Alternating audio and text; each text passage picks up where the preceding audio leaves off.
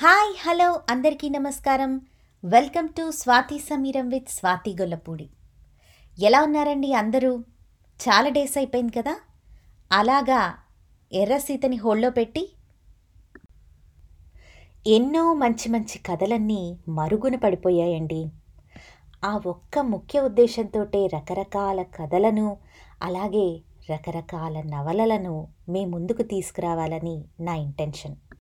అప్పట్లో ఈ నవలలన్నీ ఒక ప్రభంజనం సృష్టించినప్పటికీ ముందు తరాల వాళ్ళకి అంటే మా జనరేషన్ వాళ్ళకి ఇవి అందుబాటులో దొరకటం లేదు.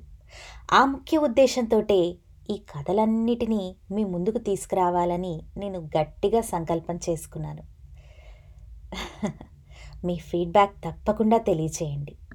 కిందటి ఎపిసోడ్లో వద్దు సినబాబు నేను అడవిలో గేదెలు కాసిందాన్ని విస్కీ గ్లాసు పట్టుకున్న చేతులు నాతో పోటీ పడ్డం కష్టం అని అతని చేయి మెల్లగా తప్పించి చీకట్లోకి నడిచెళ్ళిపోతుంది. ఆ ఎర్ర సీత. అంటే మీకు అర్థమైపోయి ఉంటుంది. మనం గొల్లపూడి మారుతీరావు గారి ఎర్ర సీత అనే నవల్లో ఉన్నాం ఇప్పుడు. ఇవాల్టి చాప్టర్లోకి వెళ్ళిపోదాము. త్రివేంద్రం నుంచి మాలేకి విమానంలో గంట ప్రయాణం. ఎయిర్ బస్ సీట్లో కూర్చున్న ప్యాసింజర్ సిబ్బందికి పరిచితుడే. అంతేకాదు పక్క సీట్లో మరో అమ్మాయి ప్రతిసారి మరో అమ్మాయి ఉండటం సిబ్బందికి పరిచయమే. అయితే ఈసారి సన్నీ ఒక్కడే ఉన్నాడు. ఎప్పుడూ ఉండే సరదా మూల్లో లేడు. పక్కన అమ్మాయి లేదు. విమానం లేస్తూనే ఎయిర్ హోస్టెస్ జోసఫెన్ని పిలిచాడు. నాకు స్కాచ్ కావాలి అన్నాడు. కానీ బాస్ హార్డ్ లిక్కర్ సర్వ్ చేయడానికి అని అంటుండగానే నీకంటే నాకు రూల్స్ బాగా తెలుసు. సన్నీ అడుగుతున్నాడని కెప్టెన్కి చెప్పు. సరైన మూడ్లో లేడని గ్రహించింది జోస్ ఫైన్. ఆకాశంలోకి విమానం లేవగానే గటగటా తాగి మరొకటి అడిగాడు. జోస్ఫైన్ నవ్వుకుంది. గర్ల్ ఫ్రెండ్ మోసం చేసిందా బాస్? అంటూ గ్లాస్ అందించింది. మొదటిసారిగా సన్నీ ముఖంలో కాస్తపాటి ప్రసన్నత వచ్చింది. గర్ల్ ఫ్రెండ్ కావడానికి ఒప్పుకోవడం లేదు ఆ బిచ్ అన్నాడు. సుఖానికి అర్థం తెలియని మనిషి పూర్ డార్లింగ్ అంది. గ్రాండ్స్ తలలో నరాల్ని సవరిస్తోంది. మెదడులో చాలా సమస్యల్ని సర్ది పెడుతోంది చాలా చిక్కు ప్రశ్నలకి దగ్గరి తోవల్ని సూచిస్తోంది. విమానంలాగే మనసు క్రమంగా ఆకాశంలోకి లేచింది. గంట ప్రయాణంలో ఎప్పుడూ రెండు పెగ్గులు తాగలేదు. మూడో గ్లాస్ చేతిలో పెట్టి for peaceful stay boss అంది జోసఫైన్ చెవిలో. ఆమె కళ్ళల్లోకి కృతజ్ఞతతో చూశాడు. జోసఫైన్ తనకు దాదాపుగా నాలుగు సంవత్సరాలుగా తెలుసు. ఆరేళ్ళ క్రితం యూపీ పైలట్ని చేసుకుంది. ఆకాశంలో విమానాల్ని నడిపే భర్త నేల మీద కారుని నడపలేకపోయాడు. నాలుగేళ్ళ కూతురుతో కారు ప్రయాణం చేస్తూ ఉండగా యాక్సిడెంట్లో ఇద్దరూ పోయారు. అప్పటికి జోసఫైన్కి ఆరో నెల. రెండు నెలల సైకిక్ వార్డులో ఉంది. ఒక నెల ముందుగా పుట్టిన కొడుకుని ఇన్క్యుబేటర్లో ఉంచారు. వాడి పేరు కెప్టెన్ కపూర్ అని పెట్టింది. తర్వాత క్రమక్రమంగా కోలుకుంది. కెప్టెన్ ఎలా ఉన్నాడు? అన్నాడు సన్నీ. పనంతా పూర్తి చేసుకుని పక్కన కూర్చున్న జోసఫైన్తో బాస్టర్డ్ ఇప్పటి నుంచి విమానాలు నడుపుతాను అంటున్నాడు. ఇంట్లో ఉన్న నడిచే వస్తువులన్నీ దాచేశాను అంది. అలాగా? అయితే నువ్వు నడుస్తావుగా అన్నాడు. బాస్ వాడు వాళ్ళ నాన్న అడుగుజాడల్లో నడవకూడదు. ఏం చేస్తావు వాణ్ణి? టీచర్. ఆశ్చర్యపోయాడు. మనిషి దుఃఖం నుంచి కోలుకోవడానికి రకరకాల మార్గాలు ఆలోచించుకుంటాడు. కానీ రూఢైన విషయం ఏంటంటే కోలుకుంటాడు. కోలుకోకపోతే బతకలేడు కదా. విమానం దిగుతోంది. లేత ఆకుపచ్చటి ద్వీపాలు నేల మీద చుక్కల్లా కనిపిస్తున్నాయి. పొరబాటు సముద్ర మధ్యంలో చుక్కల్లా కనిపిస్తున్నాయి. హిందూ సముద్రపు బుగ్గన చుక్కలాగే ఉంది మాలే. పదహారొందల ద్వీపాలు. అందులో దాదాపు ఏడొందల ద్వీపాల్లో నరసంచారం లేదు. ఆకుపచ్చ నీటి తెరలా ఉన్న సముద్రం మధ్యని కొండ చిలువల నల్లటి చార. అదే హుల్హులే ద్వీపం. రన్వే మీద విమానం పాకింది. రన్వే ఎయిర్పోర్ట్ ఒక్కటి ఓ చిన్న ద్వీపం. అక్కడికి కాస్త దూరంగా కనిపించేదే మాలే ముఖ్య పట్టణం. ఆ ద్వీపం వైశాల్యం ఒకటి పాయింట్ ఆరు ఐదు కిలోమీటర్లు. ఎటు అరగంట నడిచినా సముద్రం దగ్గరికే చేరుతాం. ఎయిర్పోర్ట్ బయటకి రాగానే శుక్రీకి సమాచారం వస్తుంది. సన్నీ వస్తున్నాడు అంటే అతనితో ఎవరో ఒక అమ్మాయి వస్తున్నట్టు లెక్క. అతను రాగానే స్పీడ్ మోటార్ బోట్ సిద్ధంగా ఉంటుంది. ఆయనకిష్టమైన బోట్ మాలే క్వీన్ వన్. ఈసారి ఒంటరిగా వచ్చాడు. అది చెప్పా చేయకుండా బాస్ ఫోన్ కాల్ లేకుండా శుక్రీ వెంటనే వెళ్ళాలి. హాన్సన్కి ఫోన్ చేస్తా బాస్.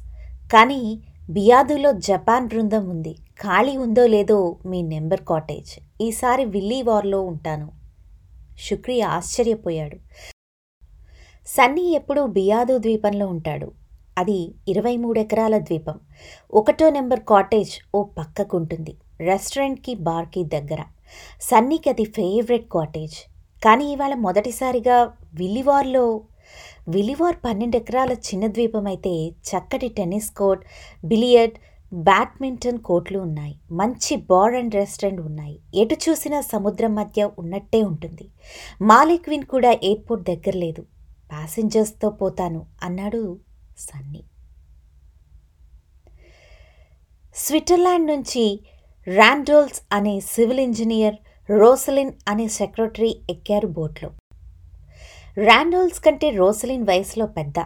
ఆ తేడా తెలుస్తూనే ఉంది. బోట్లో ఆమెను వదలకుండా పొదివి పట్టుకున్నాడు.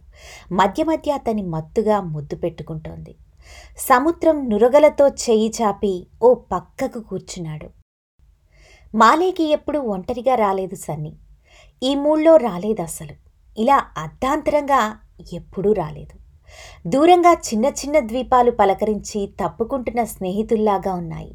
స్పీడ్ బోట్ దాదాపు గంటన్నర సేపటి నుంచి ప్రయాణిస్తోంది. అది రంజాన్ నెల. మాలేలో ఎక్కడా ఎవరూ పచ్చి మంచినీళ్ళు కూడా తాగకూడదు. తాగినట్టు తెలిస్తే ప్రభుత్వం అరెస్ట్ చేస్తుంది. మాలేని పరిపాలిస్తున్నది ముస్లిం ప్రభుత్వం. మాలే ఆదాయమంతా టూరిజం ద్వారానే. కనుక ద్వీపాల్లో హాలిడే హోటల్స్లో బ్రాందీ విస్కీ అనుమతిస్తారు. దూరంగా విల్లీవారు ద్వీపం కనిపిస్తోంది. బోట్లో మాలే మనిషి ఆతృతగా సన్నీ చేతిలోని ఇంగ్లీష్ పేపర్ లాక్కొని చదివేస్తున్నాడు. ఎవరైనా టూరిస్ట్ తెప్పిస్తే ఇంగ్లీష్ పేపర్ వస్తుంది. మాలే ద్వీపంలో నాసిరకం టీవీ ప్రసారాలే వాళ్ళకి గతి. అందుకనే విమానంలో వచ్చే ప్రయాణికుల చేతిలో పేపర్ వాళ్ళకి అపురూపం. సన్నీ వస్తున్నట్లు శుక్రీవిల్లి వారు మేనేజర్ హన్సన్ జిన్సింగ్కి సమాచారం అందించారు ఒడ్డునే హన్సన్ కొబ్బరి నీటి బోండాలతో ఎర్రటి మందారాలతో చిరునవ్వుతో పలకరించాడు. సర్ప్రైజ్ బాస్ అన్నాడు కొబ్బరి బోండం అందిస్తూ. హన్సన్ చాలా పీస్ఫుల్గా ఉండే సూట్ కావాలి అన్నాడు సనీ. ఎట్వన్స్ బాస్ అంటూ పరిగెత్తాడు హన్సన్. ఎప్పుడు దంతపురంగు జోధ్పూర్ సూట్లో అప్పుడే కోసిన పువ్వులాగా ఉంటాడు హన్సన్. కర్ణాటక నుండి రెండేళ్ళ క్రితం వచ్చేశాడు. ప్రతి సంవత్సరం వేసవికి అతని కుటుంబం ఇక్కడికి వస్తుంది. క్రిస్మస్కి తను వెళ్తాడు. సని వచ్చినప్పుడల్లా చక్కటి స్కాచ్ రెండు మూడు కార్టన్ల సిగరెట్లు అందుతాయి హన్సన్కి. వాంకి చెప్పు నేనొచ్చానని అలాగే మధ్యాహ్నం స్పాగెటీ మష్రూమ్ లివర్ ఇలా మెన్యూ చెప్పాడు. వాంకి అప్పుడే తెలిసిపోయింది బాస్ లాబ్స్టర్ కోసం మనిషిని బియాదూకి పంపారు అని. మీకేం కావాలో మీకన్నా అతనికే తెలుసు. డోంట్ వరీ అన్నాడు హన్సన్. గదిలోకి రాగానే షర్ట్ తీసి పక్క మీద విసిరేశాడు. బ్యాగ్ కుర్చీలో పడేశాడు. సరాసరి బాత్రూంలోకి వెళ్ళిపోయాడు. సనీ సుట్కేస్ మాలే బాల్ వాలి తీసుకొస్తున్నాడు. అప్పుడే గదిలోకి అడుగు పెడుతున్న హన్సన్ నిశ్చేష్టుడై ఆగిపోయాడు. సన్నీ విసిరేసిన బ్యాగ్లోంచి రివాల్వర్ మంచం మీద పడింది. ఒక్క క్షణం హన్సన్కి నోట మాట రాలేదు. ఈలోగా లోపలికొచ్చిన వాలికి మంచం కనిపించకుండా అడ్డంగా నిల్చున్నాడు. కస్టమ్స్ నుంచి ఎలా తప్పించి తీసుకురాగలిగాడు? చాలా తరచుగా వచ్చే మనిషిని చూడగానే వదిలేసుంటారేమో. రివాల్వర్ కస్టమ్స్ అధికారులు చూస్తే సన్నీ గొడవలో పడేవాడే. అయినా సన్నీ ఎప్పుడూ సరదాగా గడపడానికి వచ్చేవాడు అలాంటిది ఈసారి రివాల్వర్తో అని అనుకున్నాడు. ఎన్నాళ్ళుంటారు బాస్? అని అడిగాడు. బాత్రూమ్ దగ్గరకొచ్చి పగలబడి నవ్వి. ఎన్నాళ్ళో తెలీదు హన్సన్. నన్నెవరూ డిస్టర్బ్ చేయకండి. వాంగ్ కూడా అన్నాడు.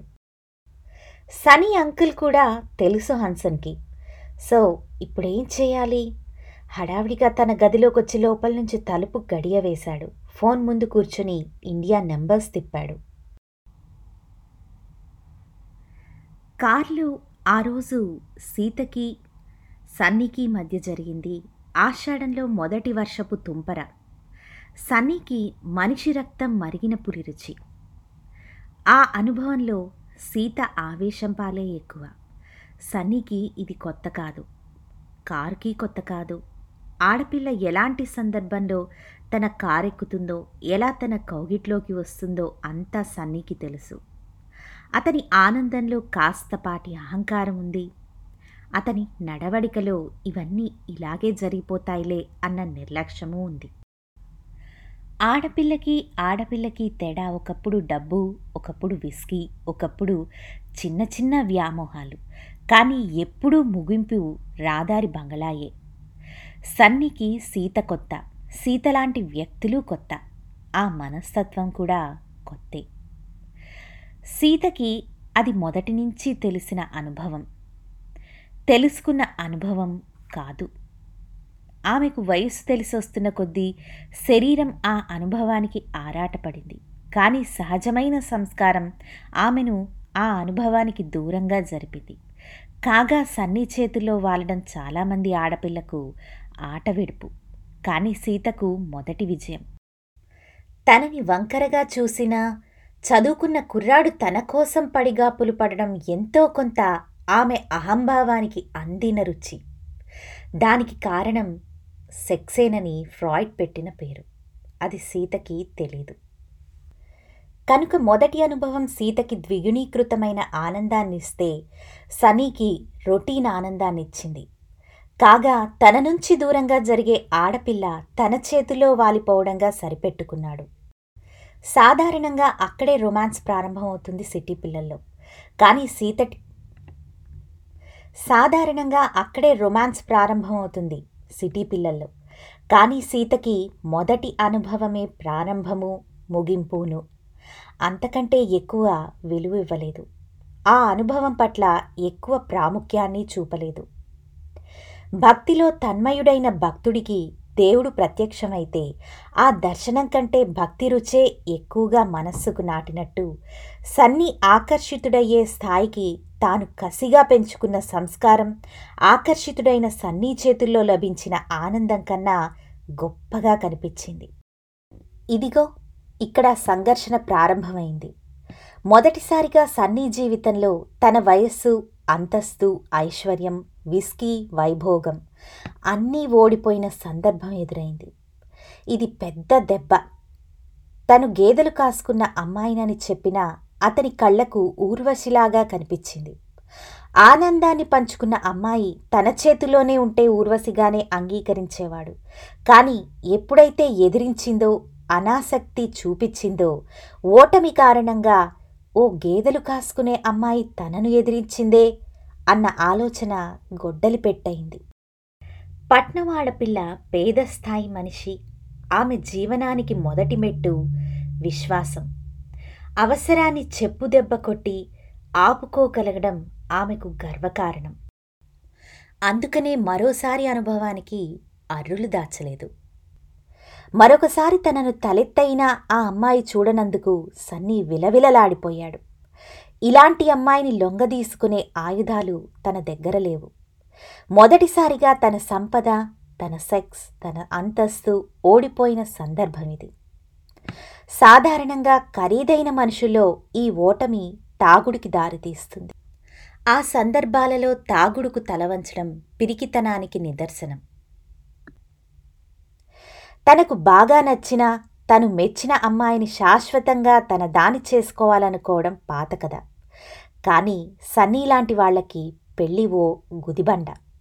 కాకపోతే తనని లక్ష్యం చేయని సీతని తన వైపుకు తిప్పుకోవాలి. ఎలా ఆమెని దారికి తీసుకురావాలి? చాలా రాత్రులు ఆలోచించాడు. అందరమ్మాయిలా సీత కాదు. సీతలాగా అందరమ్మాయిలు కాదు. ఇదేనేమో వేశ్యకి భార్యకి ఉన్న తేడా. ఏమైనా సీత తన భార్య కాదు. కానీ సన్నీ ప్రతీకారం తీర్చుకోవడానికి సంప్రదాయం బిగించిన ఆ చట్రమే అవసరమైంది. తన ఆయుధాలు చేయలేని డామేజ్ ఆ పిల్లకి మరొక్కటే చేయగలదు. అదేంటి? అదేంటి? ఎస్ పెళ్ళి. పెళ్ళి మాత్రమే అని మనసులో అనుకున్నాడు. ఇదండి ఇవాల్టి కదా హోప్ మీ అందరికీ నచ్చిందని భావిస్తున్నాను.